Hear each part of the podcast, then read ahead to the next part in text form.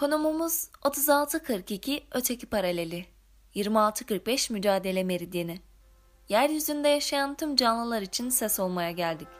Tüm ötekilerin sesi olmak için ve tüm ötekileştirmelerin karşısında durabilmek için buradayız. Biz ötekileriz ve her yerdeyiz. Hepiniz hoş geldiniz.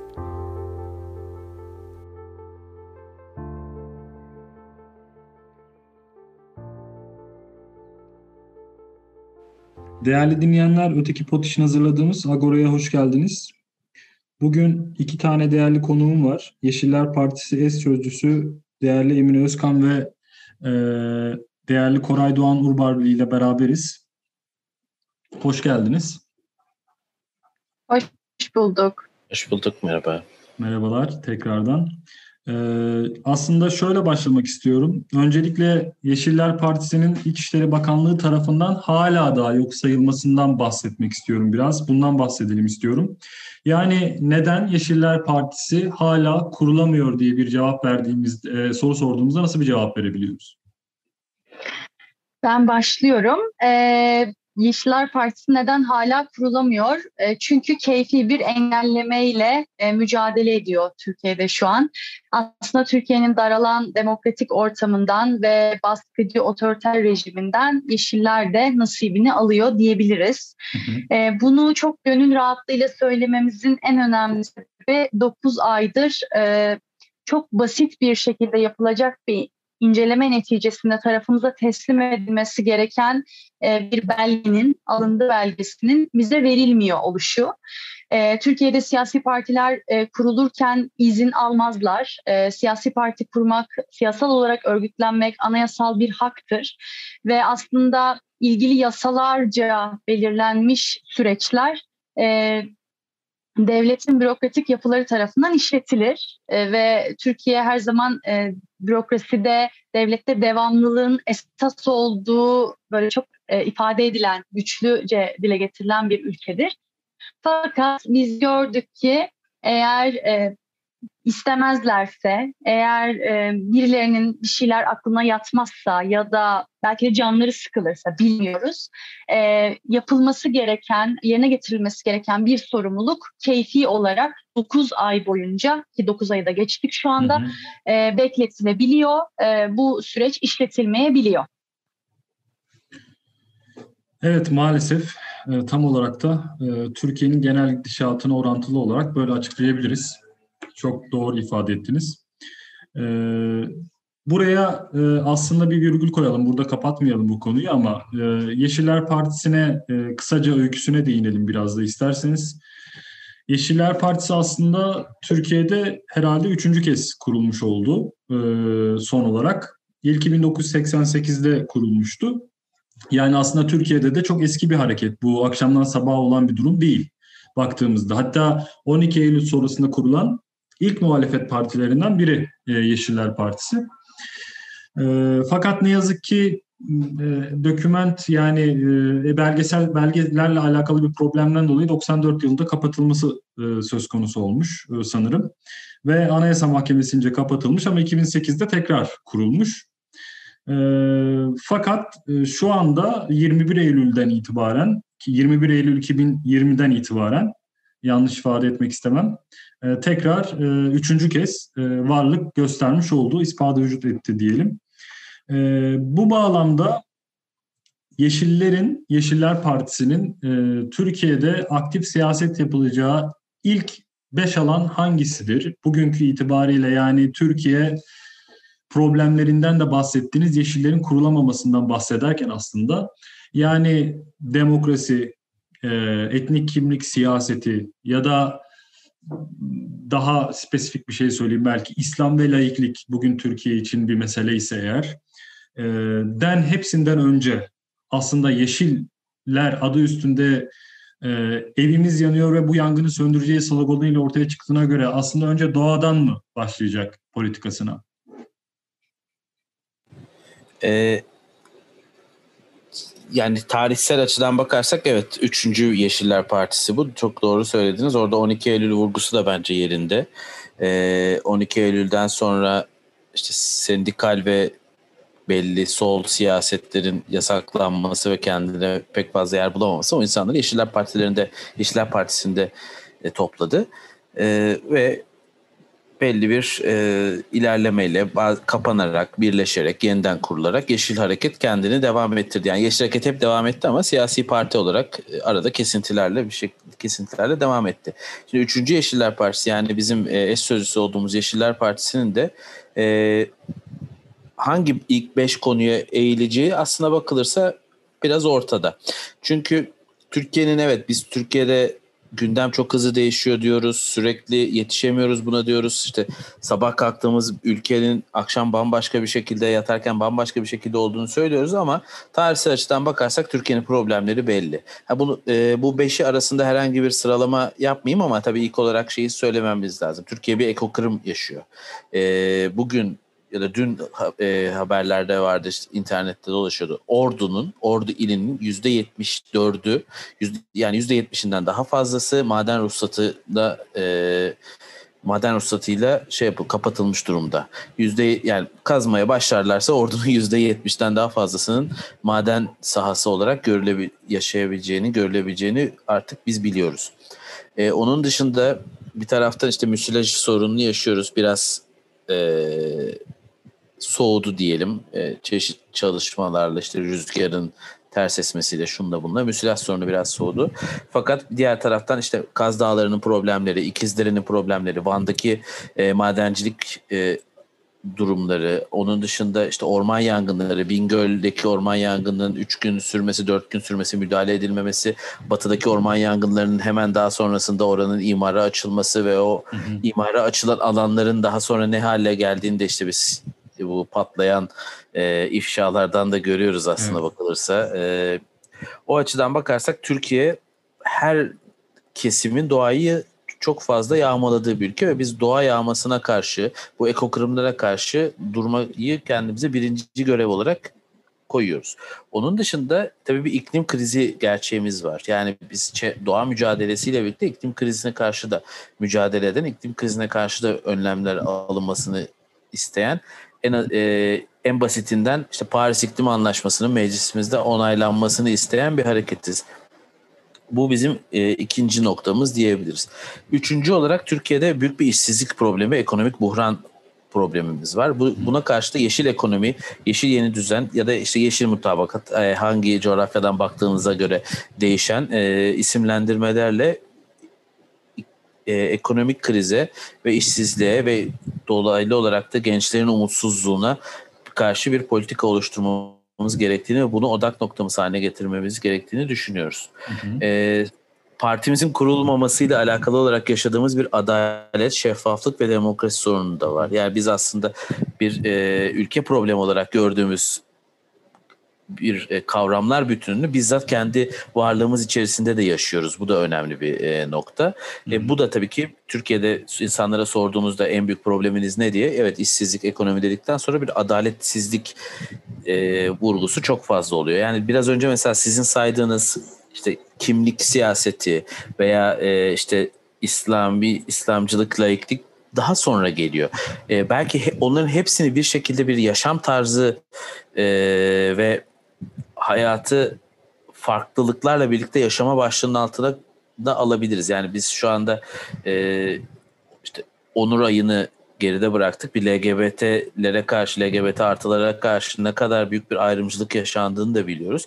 Yani aslında belki beşinci olarak da şunu söyleyebilirim. Yani Yeşiller Partisi kimin ne e, yiyeceğine, kimin ne içeceğine, kimin kimi seveceğine, kimin kaçta şarkı söyleyeceğine, kimin şarkı söylerken ne giyeceğine veya giymeyeceğine karışılmayan bir ülke hayal ediyor. E, bu açıdan da belki beşinci olarak biz özgürlükler başlığı altında bunu söyleyebiliriz. O zaten bizim çoğu problemimizi çözeceğini düşünüyorum. E, dünyadaki diğer e, yeşillerle ilgili olarak farklılıklar Türkiye'deki yeşiller için var mı? Yoksa sadece birbirine benzer partiler mi bunların hepsi? Türkiye'deki de mi öyle?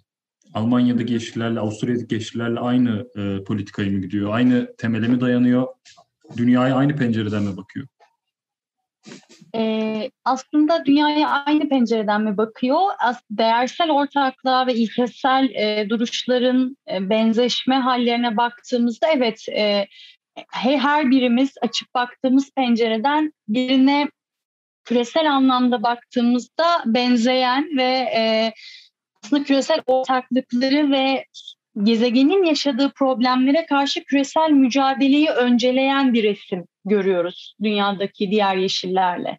Fakat bir taraftan bu küresel mücadele ve gezegenin ortak problemlerini çözmekle ilgili yaklaşımın kendisi her bir e, ülkedeki farklı yeşilin, Yeşil Parti'nin, Yeşil Hareket'in e, kendi yereline odaklanması ve yerelden beslenen bir demokrasi, yerelden beslenen bir çoğulculuk ve adil paylaşıma e, dayalı yaklaşımla şekillenmesi gerektiğine inanıyor.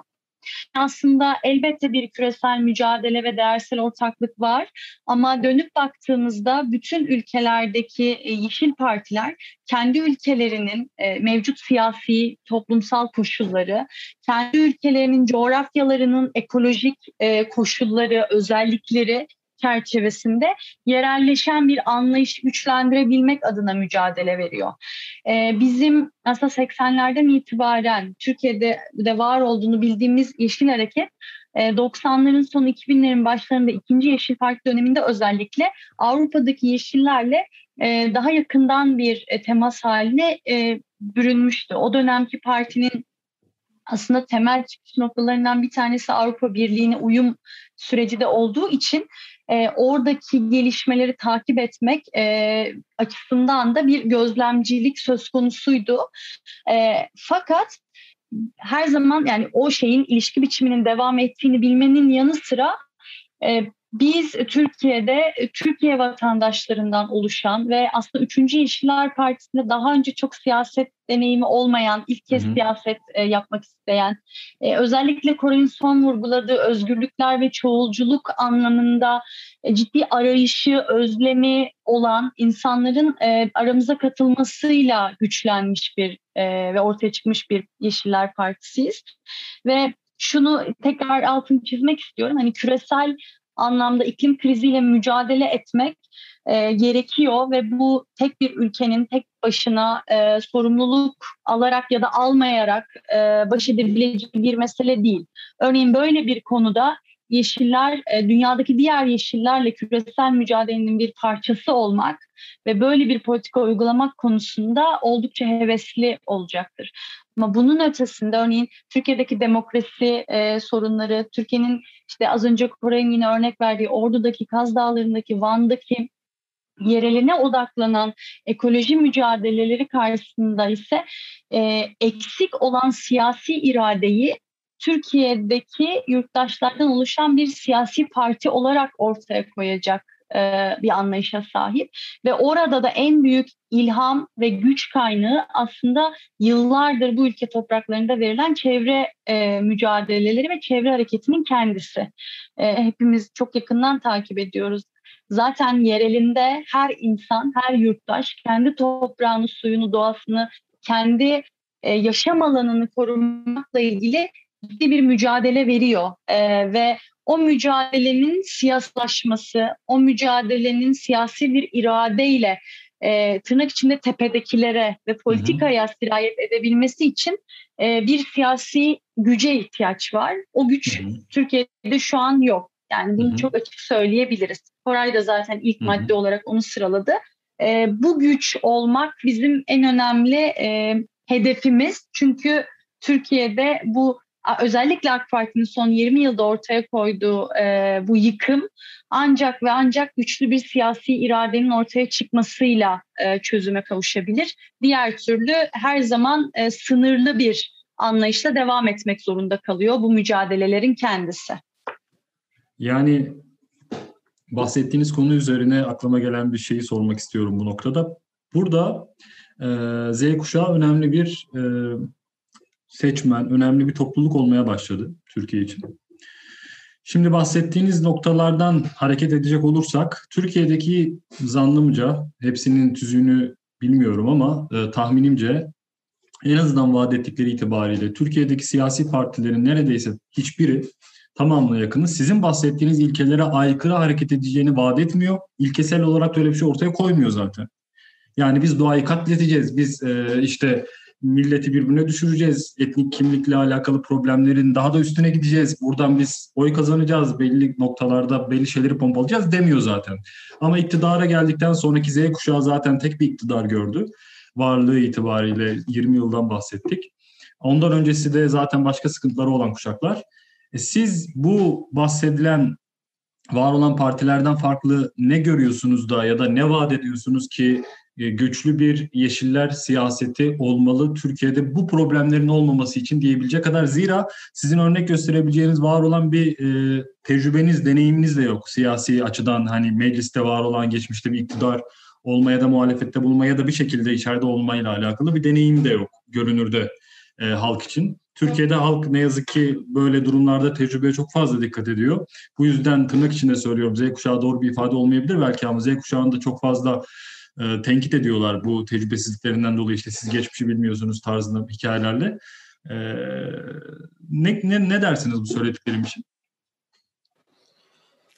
E, doğru tabii yani bütün ideolojilere baktığımızda faşizme kadar gidersek bütün ideolojilere baktığımızda aslında hepsi insan özgürlüğünü e, savunan, insanı özgürleştirmek için yola çıkıyor. Yani bütün ideolojiler insanı özgürleştirmek için veya daha refah içinde yaşatmak için, şu, onun için bunun için yola çıkıyor. Fakat e, sonuçta hepsinin ulaştığı yer farklı oluyor. Belki birilerinin özgürlüğü evet e, birileri o özgürlüğü elde ediyor fakat geniş kesimler için çok da büyük yıkımlar olabiliyor.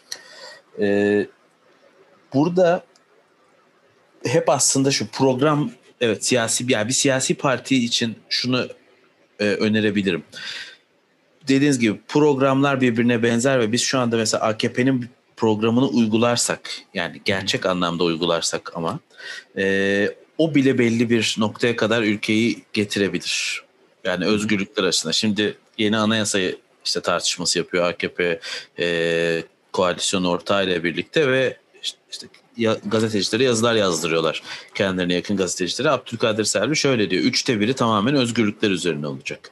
Şimdi AKP'nin yazacağı anayasanın özgürlükler üzerine olmayacağını biliyoruz. Hı hı. Ya da e, bu nefret suçu bir ara AKP'nin çok dilindeydi. Nef fakat nefret suçunun e, ne yönde bir ilerleyişi olacağını tahmin edebiliyoruz. İşte bir ara 301 diye bir madde ortaya atmışlardı. 301. E, madde işte Hrant Dink'i bizden alan madde aslına bakılırsa. E aynısı bunun gibi bir şey olacaktır. Şimdi programlar o yüzden çok evet aldatıcı olabilir. Bu konuda e, hani Z kuşağında uyaralım buradan. e, fakat burada bakılması gereken e, kısım bana kalırsa işleyişten önce tüzük. Yani partilerin tüzükleri. Evet tüzükler sıkıcı metinlerdir, tüzükler teknik metinlerdir fakat tüzükler e, önemli metinlerdir. Mesela ben Yeşiller Partisi'nin tüzüğüyle herhangi bir partinin, yani Yeşiller olmayan parti, herhangi bir partinin tüzüğünü şu an karşılaştırayım sizinle. Bunu da rahatlıkla söyleyebiliyorum çünkü e, gerçekten bize özel işleyişler de var. Örneğin Şimdi eş sözcülük, eş başkanlık Türkiye'de yavaş yavaş oturdu. E, çok bayağı fazla parti de var. Onu bir kenara bırakıyorum. E, bizim mesela eş sözcülük için kurallarımızdan bir tanesi. Eş sözcülerden ikisi de erkek olamaz. Mutlaka hı hı.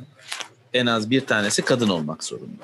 Şimdi bu maddeyi koymayan bir partinin toplumsal cinsiyet eşitliğinden zaten çok fazla bahsedebilmesinin imkanı yok. Bu bir. İki, bizim mesela gençlik kollarımız yok. Yeşiller Partisi'nin gençlik kolları yok. Yani öyle e, Yeşiller Partisi seçime girdiğinde e, işte elektrik direklerine bayrak asacak gençlik kolları gibi bir şeyimiz olmayacak. Ya da e, bir kadın kollarımız yok. Hı hı. Bütün siyasi partilerin gençlik kolları olur, kadın kolları olur. Bu ne demektir aslında? Gövdenin yaşlı ve erkek olduğunu gösterir. Doğru. Kol, kadınları ve gençleri kollara ayırdığınızda. Şimdi siz partinizi böyle örgütle, örgütlerseniz kadın kolları, gençlik kolları ve gövde şeklinde örgütlerseniz o zaman sizin e, gençlik politikası yapmaktan bahsetme şansınız yoktur. Ya da e, işte demin söylediğim gibi toplumsal cinsiyet eşitliği veya feminizm üzerinden politika yaptığınızda bunun çok fazla gerçeğe ulaşma şansı yoktur. Onun dışında mesela kotalar. Bizim e, LGBT kotamız var. E, genel kurullarda yani yerel örgütlerde değil. E, gençlik ve kadın kotamız var. Hem genel hem yerel örgütlerde hem merkezi örgütlerde hem yerel örgütlerde. Burada bir eşitlik arayışı var. Yani sadece programda kalan, sadece belli sözde kalan değil, doğrudan kendi içimizde kurmaya çalıştığımız bir e, durum bu. E, buradan hareket yani tüzüklere bakılmasını öneririm ve aynı zamanda tabii ki nasıl e, yaşayış da nasıl yaşandığı da önemli burada. Şimdi AKP'nin ilk tüzüğünü hatırlayın. Üç dönem kuralı vardı. Üç dönemden fazla seçilememe gibi bir şey var. Şimdi tüzükte vardı. Üç dönem falan diye bir şey kalmadı. O yüzden de yani o metinler de sabit metinler olmadıkları için onların e, yaşayış tarzı, onların e, hayata geçiriş tarzında önemli olduğunu düşünüyorum. Buna da bakmak gerekli. Evet, Yeşiller Partisi'nin bir meclis deneyimi yok. Yeşiller Partisi'nin bir işte belediye yönetme deneyimi yok. Bu açıdan bakarsak bu e, olumlu da olabilir, olumsuz da olabilir. Çünkü e, iktidara gelenler yani yerel veya merkezi iktidara gelenler mutlaka bir şekilde şu ana kadar Türkiye'de kirlendiler ve kirlenmenin getirdiği büyük eleştiriler aldılar. E, bu noktada bu bizim avantajımız da olabilir çünkü bagajımız boş. E, ama bir taraftan tecrübesizliğimiz de olabilir ama te- bize tecrübesiz diyenlere de şunu söylememiz gerekiyor. Ülkeyi şu anda da tecrübeliler yönetiyor. Evet. O açıdan da e, bence tecrübesiz olmanın da şu anda çok bir zararı olmadığını düşünüyorum. Ki kadrolarımıza bakarsak yani Yeşiller Partisi'nin e, kurucu kadrolarına veya daha sonra Yeşiller Partisi'ne katılanlara her biri konusunda çok uzman, e, çeşitli kurumlarla işbirliği içerisinde çeşitli kurumlarda çalışan yani bu ekonomi alanında da olsun işte plastik kirliliği üzerine de olsun nükleer enerji açısından da olsun hepsi konusunda çok uzman insanlar Yeşiller Partisi'nde toplanmış durumda. O açıdan da bir e, son dönemin moda kavramıyla bir liyakat sorunumuz da yok aslına bakılırsa. Peki bahsettiğiniz e, tüzük üzerinden bana biraz e, yer yer okuduğum şu soru geldi aklıma. İnsanların bazılarını merak ettiği bir konu olabilir belki bu. Ee, Yeşiller Partisi HDP'nin daha yeşil olanı mı? Mesela nedir bu? Yani mesela bir yerde okuduğumda şunu gördüm. Biz e, ittifaklara açığız diye bir açıklamanız olmuş sanırım. E, mesela burada HDP'yi mi e, kastediyorsunuz ittifaklar derken? Aslında tüzünüz birbirine çok benziyor. Eş sözcülük keza öyle. Hı hı. E, bahsettiğiniz diğer noktaların birçoğu öyle. Hı hı. Ee, biz HDP'den daha yeşil miyiz? Bilmiyorum bu böyle e, Yeşiller Partisi e, ilk başta da söylediğimiz gibi evimiz yanıyor diye yola çıkan ve e, gerçekten iklim krizi ve bununla ilişkilendirebildiğimiz bütün politika alanlarını ki biz hepsini ilişkilendiriyoruz. Yeni baştan bir dönüşümü e, hayal eden, tahayyül eden, bu doğrultuda e, bir siyaseti Türkiye'de güçlendirmek için e, çalışmak isteyen bir e, siyasi iradenin kendisi. Ve e, aslında programlar vesaire benzetiliyor. Bir yandan şunu da karşılaşıyoruz biz. E, geçmişte e, ikinci Yeşiller Partisi'nden sonra bir EDP e, Yeşiller Birleşmesi ve bir Yeşiller Sol Gelecek Partisi oluşması söz konusu. E, sonrasında orada Yeşillerin ayrı, ayrışması ama Yeşil Sol Parti'nin özellikle HDP ile e, bir ittifak halinde devam ediyor olması aslında Yeşil olmayı HDP ile doğrudan ilişkilendirmeyi getiriyor beraberinde. Evet. E, orada bir işbirliği var ve Yeşil Sol Parti HDP ile birlikte çalışıyor. Bu zaten yani Türkiye'de birçok siyasi parti birbiriyle e, ilişkilenerek çalışabilir. Bence burada hiçbir e, absürtlük yok. E, Yeşiller Partisi ise ittifakları kastederken derken aslında ilk akla gelecek veya bir sıralama yapmak üzerinden değil. Hı hı. E, sonuçta önce bir 2023 seçimi var ve biz partiyi kurarken aklımızda olan şey kesinlikle seçimlere girebilmek. Seçimlerde hı hı. yeşil siyasetin bir şekilde temsil edilebilmesi. Evet. E, bunu Türkiye'deki siyasi sisteme baktığımızda elbette yeni kurulmuş ve ardında ciddi mali gücü olmayan bir partinin yüksek örgütlenme gerçekleştirip tek başına e, seçimlere girmesi gibi bir noktaya taşımak kolay değil. Bunu hepimiz biliyoruz. Ama yeni sistem bize çeşitli ittifaklarla birlikte küçük görülebilecek partilerin de bir şekilde mecliste temsil edilebildiği, fikirlerinin ifade edilebildiği e, örnekleri gösterdi geçmişte. Dolayısıyla aynı örneklerin yeşiller içinde yaşanması bizim açımızdan ön kapalı olan bir şey değil. Ve dolayısıyla o anlamda bütün muhalefet partilerini kastedecek e, şekilde bir e, ilişkilenme, bir bir araya gelme, birlikte çalışma ve neden olmasın elbette bir ittifakta yer alabilme e, bizim için bir seçenek. Zaten bu doğrultuda parti özellikle kurulamadığında e, biz e, üç şeyi öne aldık. Yani bir tanesi kurulmuşuz gibi siyaset yapmaya devam etmek. Çünkü bu mesele izin alınacak bir mesele değil. Doğru. Ve onlar bize izin vermedi diye bir siyaset yapmaktan vazgeçmeyeceğiz. Hı hı. İkincisi e, kamuoyuna e, şeffaf bir biçimde bütün süreçleri aktararak yaşadığımız bu hak ihlali karşısında yanımızda durmalarını e, sağlamak, e, meşruiyetimizi yani sahip olduğumuz o meşruiyeti yurttaşların gözünde bütün o şeffaflığıyla süreci götürerek güçlendirebilmek ve dayanışma içinde olabilmek. Çünkü ciddi bir hak ihlaliyle karşı karşıyayız ve yalnızca kurucuların veya sonrasında üye olanların siyaset yapma hakları ellerinden alınmıyor. Bize oy versin vermesin herhangi bir yurttaşın o pusulada veya işte düşüncesinde görme ihtimali elinden alınıyor. Yani seçeneği ondan alınıyor. Dolayısıyla bu önemli. Üçüncü başlıksa bizim için e, muhalefet partilerinden e, özellikle mecliste olsun olmasın Türkiye'de siyaset yapan partilerden e, yaşadığımız hak ihlali karşısında ve bununla ilintili olarak Türkiye'de yeşillerin yapmak istediği siyaset ilişkili bir e, diyalog kanalı geliştirebilmek, o ilişki biçimini ve işbirliğini güçlendirebilmek oldu.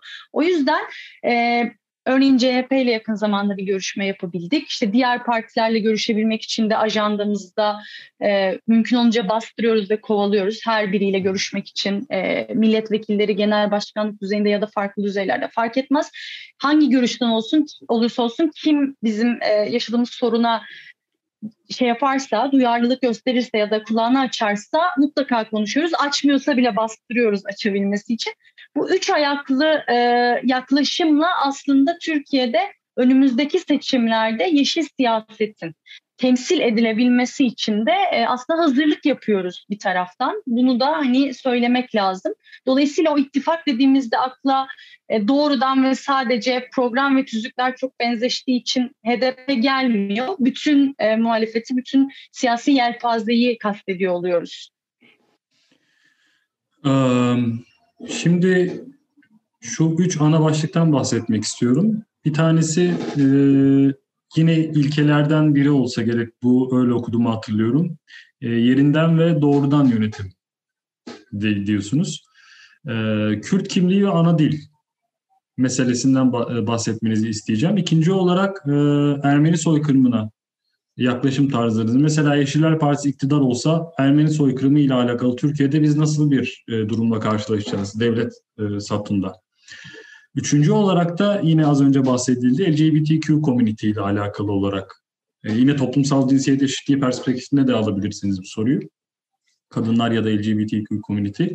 E, bunların cevabını az çok bahsettiklerinizden dolayı tahmin edebiliyorum. Şu doğrultuda şunu sormak istiyorum. Yani Türkiye için düşündüğümüzde bu noktalara parmak basmak, bunlardan doğru olanlarını ifade etmek, hak eden hak ettiğini vermek, bunlar biraz size ütopik gelmiyor mu Türkiye toplumu için? Yani Türkiye'den bahsediyoruz. Bugün için gerçekten zor bir ülke. Ee, Avrupa'da mı Orta Doğu'da mı olduğu belli olmayan arada kalmış toplumsal olarak çok büyük problemleri olan tarihten getirdiği sıkıntıları ve çözemediği büyük yükleri olan bir ülke ve iktidar olduğunuzda bunlara parmak basacağınızdan bahsediyorsunuz. Bunlara mutlaka elde edeceğinden bahsediyorsunuz. Bunlar sizi korkutmuyor mu toplumsal olarak yapacağınız büyük bir mücadele var sonuçta. Bir engel olarak karşınızda durabilir toplum. Ne düşünüyorsunuz bununla alakalı? Ee, aslında ütopik değil. Çünkü hani ütopik olsa bahsedemezdik. Biz en azından biz bahsettiğimize göre ütopik değil şu anda. Ee, tabii bu işin biraz şakası fakat şöyle şunu söyleyebilirim ben. Bu tarz konularda he, e, bahsettiğiniz e, işte Kürt sorunu, ana dilde eğitim, e, hani bu sadece Kürtçe olarak görmemek de gerekir. E, Ermeni soykırımı, tarihle yüzleşme ve e, LGBT artılar toplumsal cinsiyet konusunda bence e, bir sesi çıkan azınlık var. Karşıtlık anlamından söylüyorum. Bir de daha sessiz bir çoğunluk var. Biz sessiz çoğunluğun e, sözünü söylemeye çalışıyoruz bir taraftan da. Yani şu anda internette şurada burada siz işte onur haftasıyla alakalı veya e, başka bir konuyla alakalı bu bahsettiğimiz başka bir konuyla alakalı bir karşıtlık görüyorsunuz. 3000 mesaj, 5000 mesaj, 10.000 mesaj gördüğünüzde büyük bir karşıtlıkmış gibi geliyor Twitter'ın kendi e, şeyinle toplamıyla alakalı olarak. Fakat bütün bahsettiğiniz konularda ben e, toplumun bir şekilde arka planda da olsa toplumun bir şekilde e, bizim söylediğimiz konularla bildiğini, bizim söylediğimiz konularla da bu konularda aynı fikirde olduğunu fakat bunu ifade etmenin zamanı gelmediği için ifade etmediğini düşünüyorum. Yani ne demek istiyorum? Şimdi Türkiye'de kimse aslında ana dilde eğitime mantıklı bir şekilde oturup konuşulduğunda ana dilde eğitime karşı çıkmaz. Fakat ortada bir savaş var. Ortada iki toplum arasında iki, iki, iki toplum arasında bir e, uz, uzun yıllardır süren bir savaş var ve bu artık e, işi başka bir boyuta taşımış durumda. Ya da bu LGBT e, toplu topluluğuna çok büyük bir e, ötekileştirme var. Medya ile şunda bunda çok büyük bir ötekileştirme var. Ama mesela bir taraftan da e, Anadolu'ya baktığımızda veya büyük şehirlere baktığımızda aslında e, bu ötekile bu kadar ötek bu yapay ötekileştirmenin çok daha e, uzağında bir yaşam sürdüğünü de görüyoruz insanların. E, bu noktada aslında ben ütopik olmadığını düşünüyorum fakat e, bu nefret söylemini yayan e, azınlığın sesini biz bastırabilirsek gerçekten güçlü bir şekilde Yeşiller, Yeşiller Partisi olarak yani kendimizden bahsedelim. Hani ya da işte e, yine son dönemi moda tabiriyle dostlarımızla birlikte e, bu se- sesi bastırabilirsek eğer o zaman bunun çok ütopik olmadığını göreceğiz diye düşünüyorum ben. Zaten yer yer Türkiye'de bunları gördük. Ee, daha kötü olan geriye gitmiş olmamız zaten. Tabii ki ben ütopik derken aslında yani namümkün olduğundan bahsetmedim. Ee, mümkün de e, bundan bahsetmek mümkün değil muhakkak. Ee, sadece bir toplum gerçeği var gibi duran bir şey var. Hani bir paketlenmiş bir gerçek var ya o paketleyenler biliyoruz kim paketliyor ama sonuçta öyle bir şey var servis edilen e, bugün için. Bir şey ekleyebilir miyim buraya? Buyurun. Çok küçük. Bu bahsettiğiniz e, hani o gerçek gibi görünen yani hani bizi artık çok umutsuzluğa geriye gidişle de birlikte böyle karanlık ben öyle tabir ediyorum yani herkes farklı deneyimli olabilir tabii ama bana böyle çok karanlık gelen bu şey aslında e, Kore'nin söylediğiyle de zihnimde daha e, canlandı. Bu kadar kararması e, hakim siyasetin ve belki işte tek e, giderek bu demokrasiden uzaklaşan yaklaşımla da birlikte tek kişinin işte ağzından çıkanlara göre hareket edilen bir ülkeye dönüşmekle ve siyasilerin e, dilinden akan zehirle hani kurdukları o şiddet diliyle e, yarattıkları korku atmosferiyle o kadar ilişkili ki yani hepimiz dediğiniz çok doğru yani korkutmuyor mu yani bütün bunları yapılabilecek mi gerçekten gibi ister istemez insan kendisine ya da yanındakilere dönüp sorma ihtiyacı duyuyor. Çünkü öyle bir ülke olmamız için özel bir çaba sarf ediliyor. Bence bunu da görmemiz çok önemli. Ama bunu özel bir çabayla var edenlerin işte sesi kısıldığında ya da biraz daha silkelenmek zorunda kaldıklarında e, ellerine verilen bu kadar verilen güç yani kimse bu gücü kendisi almadı. Bu ülke aslında gidiyor seçim yapılıyor. Dolayısıyla bu şu an elde ettikleri o gücü e, ellerinden aldığı, aldığı anda halk o zaman işte e, çok daha başka bir tonda ve belki işte bizim de yeşiller olarak e, bu ülkeye katkı olabileceğini düşündüğüm şey gerçekten şenlikli, şiddetsiz ve barış e, arzulayan bir dili e, siyasette var edebilmek. E, bunlarla e, şey artacaktır. Bu yok diyemem. Yani şu anda bence e, ülkenin muhalefetinde e, bunun için çabalayan çok fazla siyasi var ve ben hepsine çok minnet duyuyorum. Ama bizim de bu açıdan güçlü bir katkımız olabileceğine inanıyorum açıkçası.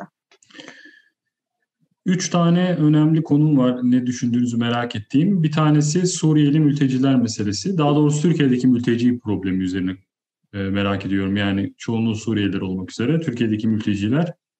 İkincisi e, çok fazla gündemde olan ve önemli bir konu olan İstanbul Sözleşmesi. Ve e, üçüncüsü de Kanal İstanbul ile alakalı düşünceleriniz. Şimdi Kanal İstanbul biraz daha farklı bir konu. Hani olur mu olmaz mı tartışıyoruz. Ha dedilerse olursa sonunda ne olur, nasıl olacak? Ya mesela Yeşiller iktidar oldu ve Kanal İstanbul diye bir ucube de var. Ne yapacaksınız o zaman mesela? Ne düşünüyorsunuz? Bu üçünü merak ediyorum açıkçası. Emine sen başla istersen öbürüne ben başlamıştım. Tamam. Hadi ben e, başlayayım. Şimdi e, mülteciler meselesiyle ilgili şöyle söyleyince bir iki not almaya çalıştım. E, aslında bir 3-4 yıl sivil toplum alanında e, mültecilerle çalışan bir kurumda da e, çalışma fırsatım oldu ve e, özellikle Suriye krizi, ya oradaki savaş başladıktan ve işte Türkiye'ye göçler başladıktan sonra o sıcak e, temas ve ilk e, gelişlerle birlikte Türkiye'nin içinde kavramı yakından takip etme şansım oldu. Tabii orada ilk ve öncelikli bence düşünmemiz ve bakmamız gereken şey bir savaş yaşandı. Ee, ve bu savaşın kendisi bir e, fiziksel şiddeti de içinde barındırarak aslında milyonlarca insanın e, sivilin ölümüne, yerinden edilmesine, yaşadığı topraklardan ve yaşam alanlarından koparılmasına neden oldu. Dolayısıyla burada ciddi bir aslında e, insan hakkı ihlali ve e, yaşam haklarının ihlal edildiği e, bir şeyle karşı karşıya kaldık. E, dünyaca buna e, maalesef şahit olduk. Dolayısıyla temelde durduğumuz, durmamız gereken e, yer, yeşiller olarak da savunduğumuz şey gerçekten savaşın olmadığı, savaşın hakim olduğu bir dünya düzenini kurmak olmalı. Ya bu çok soğuk ve ütopik gelebilir ama ne olursa olsun bence savaşa hayır demekten ve barışı istediğimizi dile getirmekten vazgeçmememiz gerekiyor. Ama gerçi gerçekte olana bitene baktığımızda Türkiye'ye e, milyonlarca insan e, mülteci olarak geldi. Bununla birlikte biliyorsunuz Türkiye'de aslında e, mülteci hakkı almak e, hukuki olarak e, Suriye'den gelenler için geçerli değildi. Biz Suriyeli mülteciler diyoruz ama şu an e, 4 milyondan fazla insan Türkiye'de geçici koruma statü altında. Hı hı. E, kendilerinin bir mültecilik şeyi yok yasal statüleri yok. Yalnızca batıdan gelenlere Türkiye'de bu statü veriliyor. Evet. E, Dolayısıyla Türkiye'nin burada hani mevcut hükümetin kendi siyasi hesaplaşması ve kendi çıkarları doğrultusunda Suriye'den gelen mülteci sürecini yönettiğini e, zaman zaman da e, hala işte Avrupa Birliği ile pazarlıklar yaparken e, mültecileri tırnak içinde kullanarak bir dış siyaset yürüttüğünü görebiliyoruz. Burada esas olan ve önemli olan her zaman e, hangi topraktan, e, hangi nedenle gelirse gelsin e, insanların temel yaşam haklarının ve bununla ilintili olarak işte sağlık, e, eğitim gibi e, çok temel insani haklarının e, sağlanıyor olması gerektiği. E, ben bunun çok önemli esas olduğunu düşünüyorum. E, bunun dışında Türkiye'deki mülteciler her zaman Türkiye toplumu tarafından e, böyle bir hani milliyetçilik zaman zaman söylemleri altında e, ciddi ayrımcılığa ve zorbalığa da uğradılar. Oysa e, ciddi uyum programlarıyla birlikte e, bu insanların burada yaşadıkları dönemde e, entegrasyonu içinde çalışılıyor ve çabalanıyor olması gerekiyor. E, dolayısıyla hani ben mülteci sorunu olarak değil, hani mülteciliğin herhangi bir ülkede bir hak olarak e, tanımlandığı bir ortamda herkesin bu haktan faydalanması üzerine e, bir politika geliştirmenin gerekli ve önemli olduğunu düşünüyorum. Ama e, yine gerçeklikte gördüğümüz şey dediğim gibi böyle bir hak temelli yaklaşımdan beslenecek ilişki biçimi geliştirmekten ziyade e, o ülkenin hangi ülke ise işte kendi çıkarları doğrultusunda işte ben bugün ülkeme alıyorum, yarın geri gönderirim diyebileceği bir e, noktaya evriliyor. Oysa başka bir yerden ele alarak tartışmamız gerektiğini düşünüyorum açıkçası. E, bir de tabii şu da var, hani mülteciler için eğitime erişimi, sağlığa erişimi vesaire konuşurken pandemi bize aslında hani o kadar büyük bir e, travma yaşamadan, yerinizden olmadan bulunduğunuz ülkede de haklarınıza erişmek konusunda e, zorlanabileceğinizi gösterdi. Türkiye'de e, eğitime erişim konusunda pandemi döneminde çok ciddi bir e, problemle karşı karşıyayız. Burada önemli olan siyasi sorumluluğu almış olanların samimi olarak ortaya koyacakları irade ve onları denetleyecek olan yurttaşlar bence. Ama bakış açısının kendisi hani ev sahibi, misafir gibi bir algıdan çıkarak e, gezegen üzerinde e, her bir insanın e, temel yaşam haklarına saygı duymak üzerinden gerçekleşmesi gerektiğini tekrar ifade etmek istiyorum. İstanbul Sözleşmesi de hepimizin öfkeyle artık takip ettiği, yani ben bir üzüntü duymuyorum açıkçası. Yoğun bir öfke hissediyorum. Öfke hissetmenin kötü bir şey olmadığına da epey zamandır iknayım. Yani bir şeylere öfkelenebilmek gerçekten önemli. Çünkü bu ülkede her gün e, kadınlar ölüyor, bu ülkede kız çocukları her gün istismara uğruyor. Bu ülkede LGBTİ bireyler her e, an tacize, e, sözlü ya da fiziksel e, ayrış, ayrıştırmaya, mobbinge, bir sürü fobik tavra maruz kalıyorlar. Bütün göre göre e, Türkiye'nin öncülüğünü üstlendiği, Türkiye'deki kadın hareketinin yoğun biçimde katkı verdiği bir sözleşmeden Cumhurbaşkanı'nın iki kelamıyla çıkabiliyor olmanın kendisini e, bize haksızlık olarak görüyorum. E, ve bu haksızlık karşısında da zaten kadın hareketi olarak susmayacağımızı e, her zaman söylüyoruz. Yeşiller Partisi olarak da elbette e, sözleşmeden çıkılması konusunda çok net tavrımız. Bunu kesinlikle doğru bulmuyoruz. Sözleşmenin Türkiye'ye geri kazandırılması için ne gerekiyorsa e, yapılması gerektiğine inanıyoruz. Bu konudaki muhalefeti e, ortaya koyuyoruz ve kendi ekiplerimizde ve kurullarımızda da e, kadın ve LGBT'yi e, temsilini güçlendirerek aslında Türkiye'de hem siyasette hem sokakta hem evlerde e, kadın, kız çocuğu ve LGBT'nin güvenle yaşayabilmesi için e, elimizden geleni de yapmaya gayret ediyoruz. Ama bu bir son değil. Yani bugün e, dediğim gibi tek bir kişinin ağzından çıkan iki sözle atılmış geri adım e, bizim nezdimizde bir meşruiyeti yok.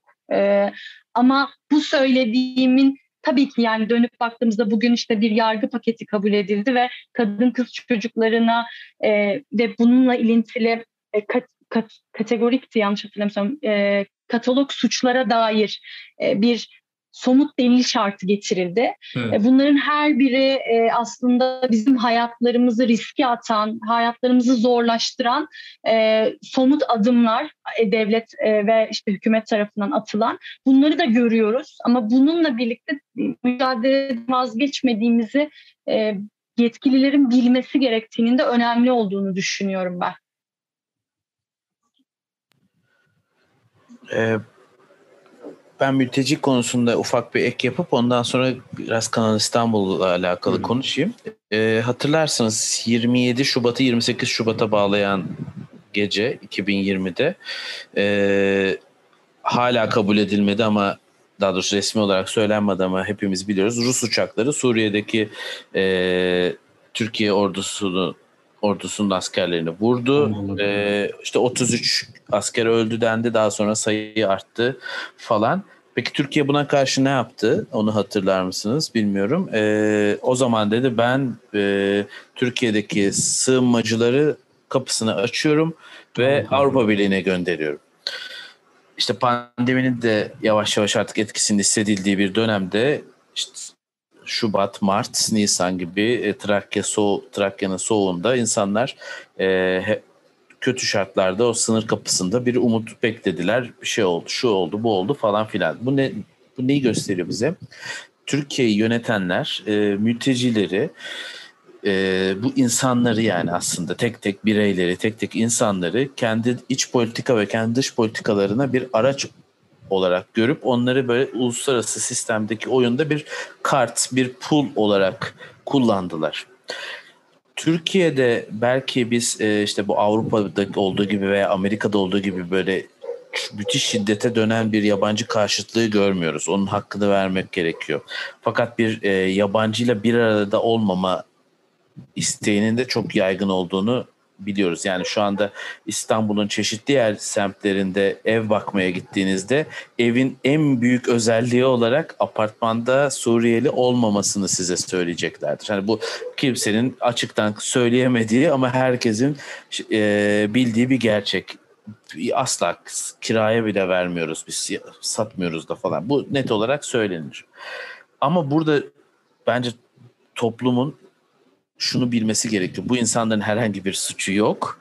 Burada o insanları ülkesinde savaşı başlatanlar, ondan sonra onları uluslararası ve iç politikada birer e, piyan olarak kullananlar, birer çıkar malzemesi olarak kullananlar suçlu ve e, bir entegrasyon politikası, gerçek bir entegrasyon politikası olmadığı sürece e, bir kalabalık kalabalığa giren bir dışarıdan gelen insanların farklı bir şekilde e, görülmesi, onlara yabancılık yabancı onları yabancı şekilde görülmesi aslında çok da garip değil. Fakat burada yönetenlerin çok büyük bir problem, suçu var ve bunun altını çizmemiz gerekiyor. Yani sorun Suriyeliler değil, sorun Afrikalılar değil, sorun Afganlar değil, sorun bu ülkeyi yönetenler ve bu ülkeyi yönetenlerin e, izledikleri politika bu ülkeyi yönetenlerin izledikleri mülteci politikası, göç politikası. Emine Demir çok doğru bir şekilde söyledi. Türkiye doğudan gelen, coğrafi olarak doğusundan gelen hiç kimseyi mülteci olarak kabul etmiyor. Bu iki yüzlülüktür. Bunu söylememiz gerekiyor. Avrupa Birliği'nden gelenleri sadece mülteci olarak kabul ediyor Türkiye. Yani ve Amerika'dan gelenleri. Bu açıdan bakarsak bizim e, benzer dertleri yaşayan, benzer sorunları yaşayan, benzer coğrafyalarda yaşadığımız insanlarla hiçbir problemimiz olmadığını, esas problemin başka yerlerde daha yukarılarda olduğunu vurgulamamız gerekiyor. Yeşiller Partisi'nin iktidara geldiği bir yerde de zaten e, bu entegrasyon politikasıyla bu sorunların önüne geçilmeye çalışılacağını da söyleyebiliriz. Şimdi Kanal İstanbul'a geleyim. Belki biraz Kanal İstanbul'a konuşup yine topu Emine'ye atayım.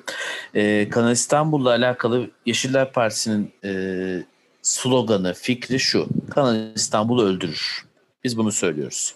Kanal İstanbul'un Kanal İstanbul her şeyi öldürür bu arada. Yani Kanal İstanbul Marmara Denizi'ni de öldürür. Kanal İstanbul e, geçtiği yerlerdeki biyoçeşitliliği de öldürür. Kanal İstanbul İstanbul'un su kaynaklarını da öldürür. Kanal İstanbul e, Karadeniz'in kıyılarını da öldürür. İşte do- dolgu topraklarının oraya dökülmesiyle Kanal İstanbul e, çevresindeki İstanbul'un çevresindeki su kaynaklarını da öldürür. Çünkü zaten şu anda İstanbul çevresinin suyunu çeken bir yerde bir halde Kanal İstanbul Trakya'yı öldürür gibi gibi gibi gibi gibi ee, bir noktada Kanal İstanbul'u hiçbir şekilde rasyonel olmayan bir proje olduğunu biz söylüyoruz. Zaten e, iktidarın e, temsilcilerine de en yükseğinden en düşüğüne kadar baktığınızda onlar da bize Kanal İstanbul'un olması için rasyonel bir neden sunmuyorlar, sunamıyorlar. Hep duygusal nedenler işte inadına yapacağız. İşte söke söke o parayı alırlar falan gibi böyle bir duygusal şey var ama e, bir e, duygusal bir anlatım var fakat bunun e, arkasında tabii başka şeyler olduğunu anlayabiliyoruz. Çünkü hiç kimse duygusal olduğu için Kanal İstanbul'u yapmaz. E, ya da Kanal İstanbul gibi bir saçmalığa girişmez. E, ne kadar mal olacağı belli değil. Ki zaten bunları aslında tartışmamak da lazım. Yani biz oturup Kanal İstanbul şu, şu şöyle değildir böyle olsaydı falan filana girmememiz gerekir. Kanal İstanbul'un olmaması gerekir ve Kanal İstanbul'un bir, bir e, ölüm projesi olduğunu net olarak söylememiz gerekir. Biz Yeşiller Partisi olarak da bunu söylüyoruz. E, iktidara geldiğimizde de böyle bir şey sordun. Hani Kanal İstanbul var, bitmiş haldeyiz. ise tabii e, bunun böyle olmayacağını düşünüyorum ben kişisel olarak. Yani olmayacağını düşündüğüm tarafı Yeşiller Partisi'nin iktidara gelmesi değil de Kanal İstanbul'u bitmiyor e, bitmiş olması. E, fakat iktidarın ben ömrünün kadar İstanbul'a işte şimdi yala, yalandan birkaç temel atıyorlar aslında. Kuzey Marmara Otoyolu'nun köprüsünün temelini attılar ve başladık gibi bir şey söylediler. Onu da tam söyleyemediler aslında. Çünkü böyle 100 yıllık proje, 1000 yılın projesi falan dedikleri şey hani gündüz saat 1'de falan yapmaz. Biz biliyoruz AKP'nin nasıl bir politik şey yap, e, propaganda aygıtına da sahip olduğunu yani Avrupa Birliği müzakereleri başladığında Ankara'da gündüz havai fişek gösterileriyle falan kutladılar. Böyle bir yapıdan bahsediyoruz. E, o açıdan e, onlar da biliyor aslında bunun böyle olmayacağını ve bir verilmiş sözler var. Çok belli. E, bir şekilde bir kaynak bulamama sorunu da var. Bu işte söke söke alınır ona ithaf ediliyor. Yani bakın kaynak vermiyorsunuz bize ama biz altına imza atarsak bu devlet olarak siz bu paranız, paranız Türkiye'de kalmaz. O futbol kulüplerinde vardı hani kimsenin parası X kulübünde kalmaz diye. Hani kimsenin parası Türkiye'de kalmaz gibi bir şey. Fakat bence e, muhalefet buna yani bizim de parçası olduğumuz muhalefet buna iyi bir şekilde e, karşı duruyor. O açıdan Kanal İstanbul'un gitgide de artan halkta bir e, karşıtlığı var. Her ay neredeyse yüzde iki Kanal İstanbul karşılığı artıyor. E, bu noktada Kanal İstanbul'un herhalde AKP'nin son abuk subuk projesi olarak tarihe geçeceğini düşünüyorum. Peki ben de son soruyu sorayım öyleyse. Umarım son abuk subuk projesi olur. Bu bir umut, bir dua olsun. Ee, insan odaklı değil doğa odaklı yaklaşım ne demek? Burada şimdi insan odaklı mesela adil e, paylaşımdan bahsettik az önce. Sosyal adalet ilkelerinden bahsettik biraz. Yani insan temelli bir yaklaşımdan önce doğa e, odaklı bir yaklaşım diyoruz sanırım Yeşiller Partisi olarak. E, bu insanı mı yani şu anda insan doğayı sonra da doğa mı doğa için mi insan ikinci planı atacağız gibi böyle bir absürt hmm. bir tanımlamaya mı giriyor? Böyle mi diyeceğiz? Yani nasıl tanımlayacağız? İkircikli durum mu var? ee, şöyle yani aslında belki de meseleye lineer daha rahat e, anlaşılabilir veya tahayyül edilebilir bir şeye dönüşebilir. Çünkü aslında şu anda e, bu, bu yüzyılın dünya üzerindeki bütün devletlerine baktığımızda e, belki Bolivya'da bir ekolojik anayasa var. E, onun dışında gerçekten dünyada işte yoğun bir insan nüfusundan çağ işte antroposen adını verecek derecede bir e, insanın eylemliliğinin yayılmasından ve dünyaya yön vermesinden, şekil vermesinden bahsettiğimiz bir süreç yaşıyoruz aslında. Dolayısıyla oluş, medeniyetin kendisi ve toplumlar elbette insan odaklı ve insanın merkezde yer almasıyla birlikte işte toplumsal kurallarını, hukuki e, metinlerini, kendi içindeki adaleti her zaman insanın çevresine örerek e, var etmiş bugüne kadar. E, yerli topluluklar ve işte az önce örneğini verdiğim gibi e, ülkelerde tabii ki yani bunun farklı örnekleri var. Özellikle yerli toplulukların hani içinde yaşadıkları dünyayla ve e, diğer canlılarla çok başka bir ilişki e, hali var ve o da tabii ki kendi oluşturdukları toplulukların yönetilme şekillerine de yansımış. Ama ne zaman işte daha büyük e, medeniyetlerden bahsediyoruz orada başka bir türlü işleyen bir hem ekonomik hem toplumsal sistem var. Ee, ama Yeşillerin siyasi anlayışının kendisi bence temel olarak e, insanı merkeze alan bir toplumsal ve e, adalet e, inşasını geride bırakma gerekliliğini e, içinde barındırıyor. Çünkü Yeşillerin siyasi anlayışının içinde aslında yaşamın nasıl oluştuğu, e, yaşamın işte ve bütün canlıların birbiriyle iki ilişkisinin nasıl olduğu, herhangi bir ekosistemi e, ele aldığımızda işte bir ormanı bir e, mesela kuzey ormanları dediğimizde onu bir ekosistem olarak onu bir hak öznesi olarak kabul edip e, insan kadar o Kaz Dağları'nda yaşayan kuzey ormanlarında yaşayan ağaçları, o ağaçların içinde birbiriyle ilişkilenen bütün hayvanları, bitkileri, canlı cansız varlıkları, oradaki o muazzam bütünlüğün kendisini bir hak öznesi olarak kabul edip insanın bunu kullanan, yöneten, bunun üzerinde hak iddia eden ve e, bu hakkı kullanmak kullanmayı kendisine e, sonsuz bir şey nasıl denir verilmiş bir lütuf gibi e, görmesini alaşağı etmek isteyen bir anlayış aslında. E, bu geçmiş dönemde Türkiye'de bir ekolojik anayasa çalışmaları kapsamında aslında yeşillerin üzerine hukuki metinlerde de çalıştığı bir şey. Yani insan dışındaki canlı buna dayalı olarak yani ortaya konmuş bir ekolojik anayasayla birlikte bütün bu işte politika, ekonomi, bütün bu yaklaşımların e, buralarla ilişkilenerek yeniden düşünülmesinin gerekliliği. O yüzden ben meseleyi hani insan merkezli olmaktan çıkıp doğayı önceleyip e, insanı ikinci plana atmak gibi değil de oradaki ilişkinin bütünselliği lineer olmayıp döngüsel oluşu ve aslında birbirine faydası üzerinden okumanın daha önemli olduğuna inanıyorum. Ee, yani Türkiye'de özellikle ekoloji bilimi çok zayıf maalesef. Yani biz e, hiç iklim değişikliği müfredata girsin falan diyoruz ama aslında e, içinde yaşadığımız gezegenin bize öğretebileceği çok fazla şey var ve belki işte mesela Türkiye'nin Türkiye'de yeşillerin ortaya koyacağı eğitim politikaları da bambaşka bir e, perspektifi içinde barındıracaktır. E, aslında içinde yaşadığımız gezegenden öğrenerek ortaya koyabileceğimiz çok fazla yaklaşım var. Bu söylediklerimi söylerken içten içe şey kaygım ve korkum oluyor mesela. Ya çok romantik bulunuyor kesin işte çok böyle soyut geliyor gibi. Bunlar çünkü hep böyle algılanıyor. Oysa e, çok mühendislik ve matematik içinde barındıran, çok gerçek e, ve uygulanabilir ama birilerinin daha az rant elde edeceği için, daha e, işte dünyanın yüzde birini daha az zengin edeceği için tercih etmediği öncelemediği, olamazmış gibi, ütopikmiş gibi bize gösterdiği şeylerden bahsediyoruz. Ama mümkün ve e, değişim ve dönüşüm aslında yüzümüzü içinde yaşadığımız gezegene dönerek ve e, payla yani diğer canlılarla birlikte paylaştığımız bu doğayı, havayı, toprağı, suyu başka türlü algılayarak, onu da bir özne kabul ederek ve ilişki biçimimizi değiştirerek gerçekleşeceğiz.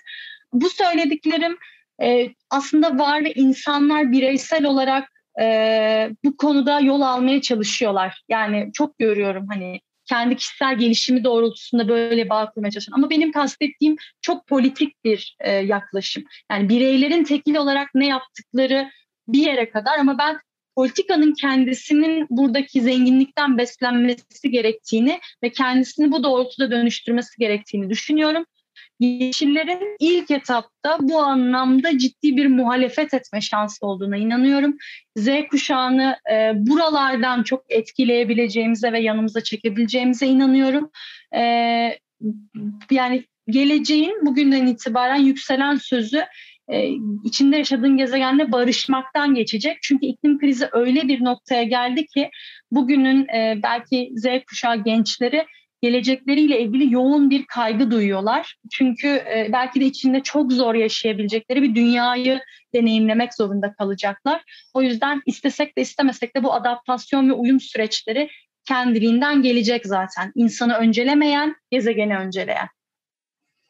Peki çok teşekkür ederim geldiğiniz için, güzel açıklamalarınızdan dolayı. Süremiz çok kısıtlı yoksa daha aklımda beliren çok fazla soru var aslında ama ne yazık ki saatler alsın isteyemiyorum böyle podcast süresinden dolayı. Ee, son olarak söylemek istediğiniz bir şey varsa alabilirim kapatmadan önce. Sorular çok güzeldi. Ben çok keyif aldım. Teşekkür ederim. Davetiniz için de öyle. Çok sağ olun. Geldiğiniz için ben teşekkür ederim. Çok teşekkür ederiz. Ben çok teşekkür ederim. Ee, değerli dinleyenler, Öteki Post'un Öteki Post'un sonuna geldik. Agora'nın sonuna geldik. Hepinize e, iyi dinlemeler. Tekrar görüşmek üzere haftaya diyelim ve kapatalım.